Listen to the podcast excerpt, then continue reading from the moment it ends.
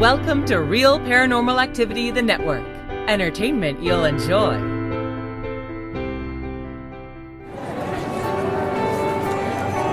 You are listening to an RPA production, where people gather.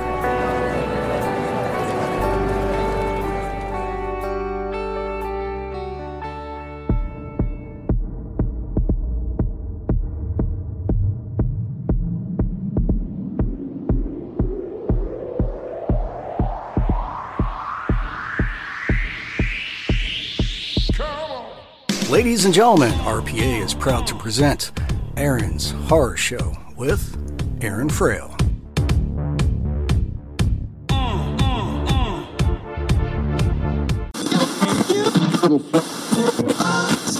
This is Jason Witter, author, illustrator of Tiniest Vampire and Monsters Eating Ice Cream, and you are listening to Aaron's Horror Show.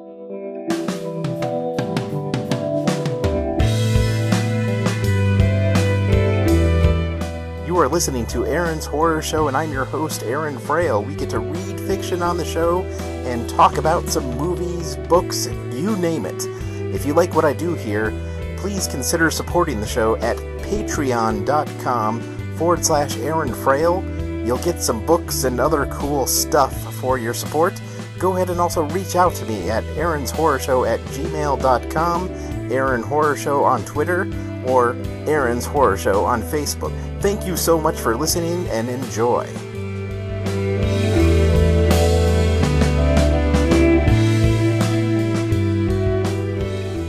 Welcome to Aaron's Horror Show, and I'm your host, Aaron Frail. We got Moore's Cal's Truth for you today.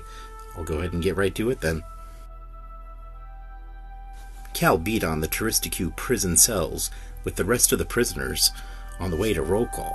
She established a routine.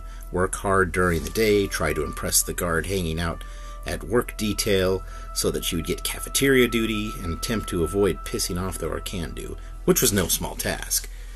The Orkandu seemed to anger easily. If there was one thing that each prisoner had in common, it was their hate for the Turisticus. Even though Cal had only been there a couple months, she knew every prisoner had their stories about how the Turisticus had wronged them. She wasn't surprised that the Turisticus in prison needed to be separated from the rest of the population, so the inmates took their frustrations out with a loud smack on the Turisticu prison's maximum security cell doors each time they passed. Cal imagined that the Turisticus inside knew that each thump represented a person who would kill them given the opportunity. Even though Cal had never seen the doors to the cells open, she knew that even maximum security would not save the occupant inside if a riot broke out. The guards were careful about keeping the inmates in control, even though they would let acts of violence go on for a little longer than they should. They still broke up fights before the situation escalated. The Turisticus had perfected a system always a few steps away from chaos. The more prisoners fought with each other, the less they would fight against their captors. Cal wondered how fearsome prisoners would be if they organized to achieve a common goal. After a roll call, she was shocked to hear she got cafeteria duty. Silar was jealous of her luck. In the cafeteria, she was given a quick overview of the food dispensers from the human, and the crowd began streaming in to the dining hall. Cal worked tirelessly to provide the meals. Once breakfast was finished, the crew working the food dispensers gathered for their meal. There was a human, a creature that looked like a bird with feathers that shimmered with many metallic colors, and a creature with a long, flat head and two eyes on either side. Cal set her nutritional supplement down along with the others. She sat right next to the human. The creature with the long, flat head emitted a series of growls and said, "We did not give you permission to sit here. You are just a replacement. Siulari will be back when he is not sick." The human jumped to her defense. "Cut her a break, Sid. She's only here for a little while." "I do not like her." "You don't have to like her. Just work with her a couple days, and the things will be back to normal." Sid emitted another series of growls and dug back into his food. "Don't mind him, he doesn't like change," the human said. "I'm Hayden." The human stuck out his hand. It was the same strange gesture of greeting that Sarge had taught her. Humans like to grasp each other's hands to measure the strength of grip. Even though Cal was the weakest of her village, she could crush a human's hand if she displayed her true strength. Besides, strength was of no value to her people. Dedication to the village mattered more. Humans seemed to value the individual. Her people valued the whole. She gripped his hand in the human fashion. He smiled at her, his touch sending tingles up her arm. She felt weak. He was attractive, more than any of the boys of her village, even though his skin was pale, eyes hazel, and hair brown, all colors that didn't appear on her people. She couldn't help but want to look at him. She had barely spoken to him all this time in prison, and when she finally got a chance to speak to him, she had nothing to say. It wasn't that she lacked conversation ideas. He knew Sarge, and more importantly, he could tell her about her father's patch. Since Machiarnik sent her to spy on him, she knew he was an ally. She never intended to follow Machiarnik's orders.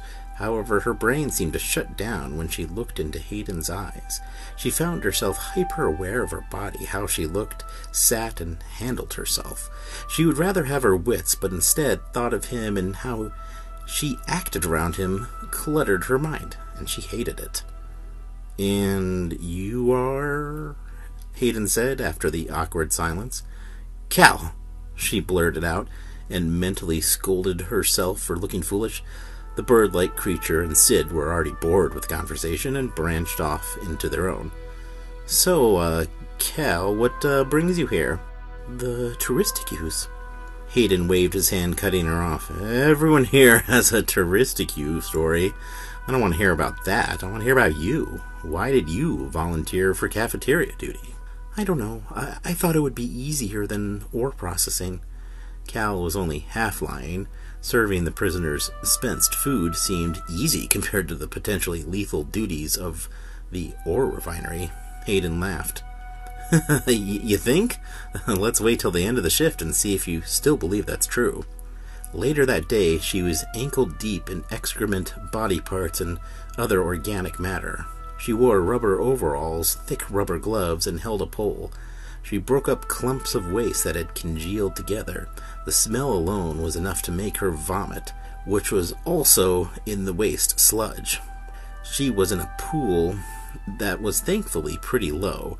It took up the space of the entire room that was several times the size of the village square back home. There were no guards watching them in here. They didn't have anywhere to go. There was nothing to steal from this room.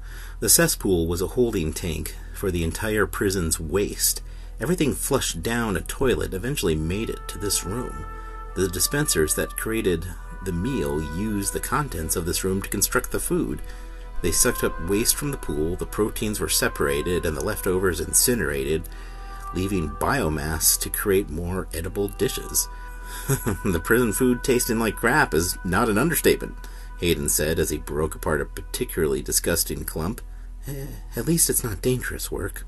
The environment took the romance furthest from her mind, and she was able to speak to him again. "I don't know about that. Sue Larney slipped in this crap and scraped his elbow."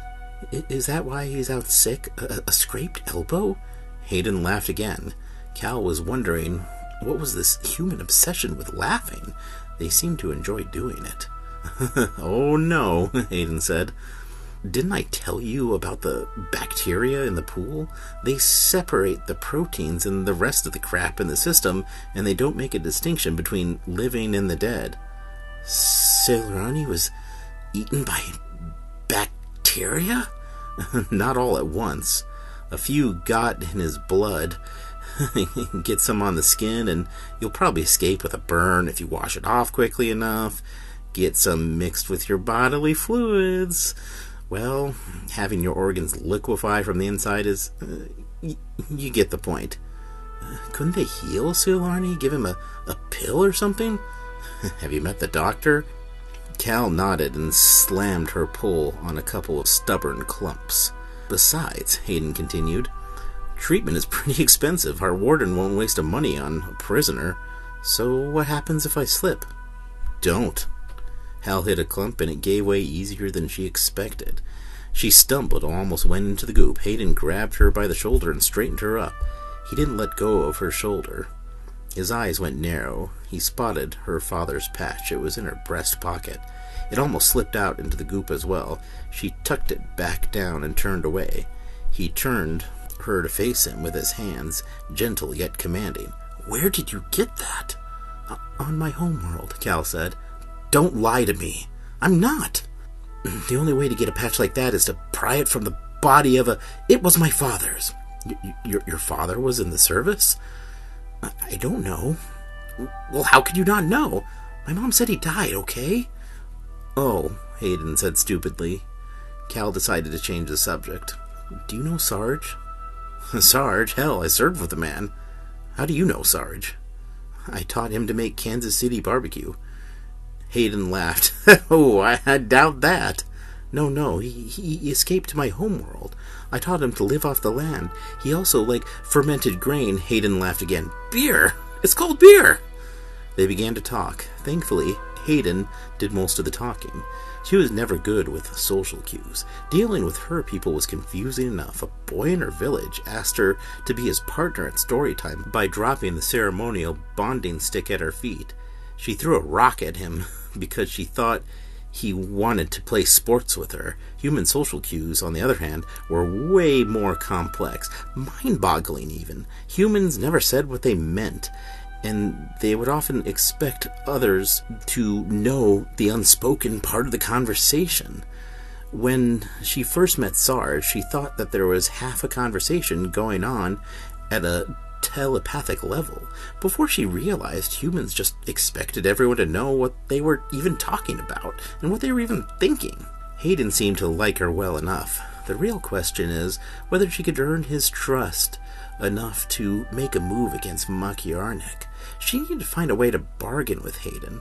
Another lesson she had learned from Sarge was that humans always needed something for themselves or they would not do something for others. Her village did everything for the good of the village. Humans made exchanges for everything. Whether it was currency, favors, or something else, humans had a strange view of the world, but she liked them for the most part, with the obvious exception of the doctor, and this human had something else going for him. Later that night, she would close her eyes and imagine Hayden being close to her, touching her. But for now, she had to push her romantic dreams aside. She had too much to accomplish. All right, that was more Cal's Truth. Tune in next time for some more. Thank you so much for listening. Have a good night. And never slip in the flesh-eating bacteria goo. Not only does it smell like poop, but it also eats your flesh. So, not a good idea. Anyways, go ahead and take a look at some of the other Real Paranormal Activity stuff. And have a good night.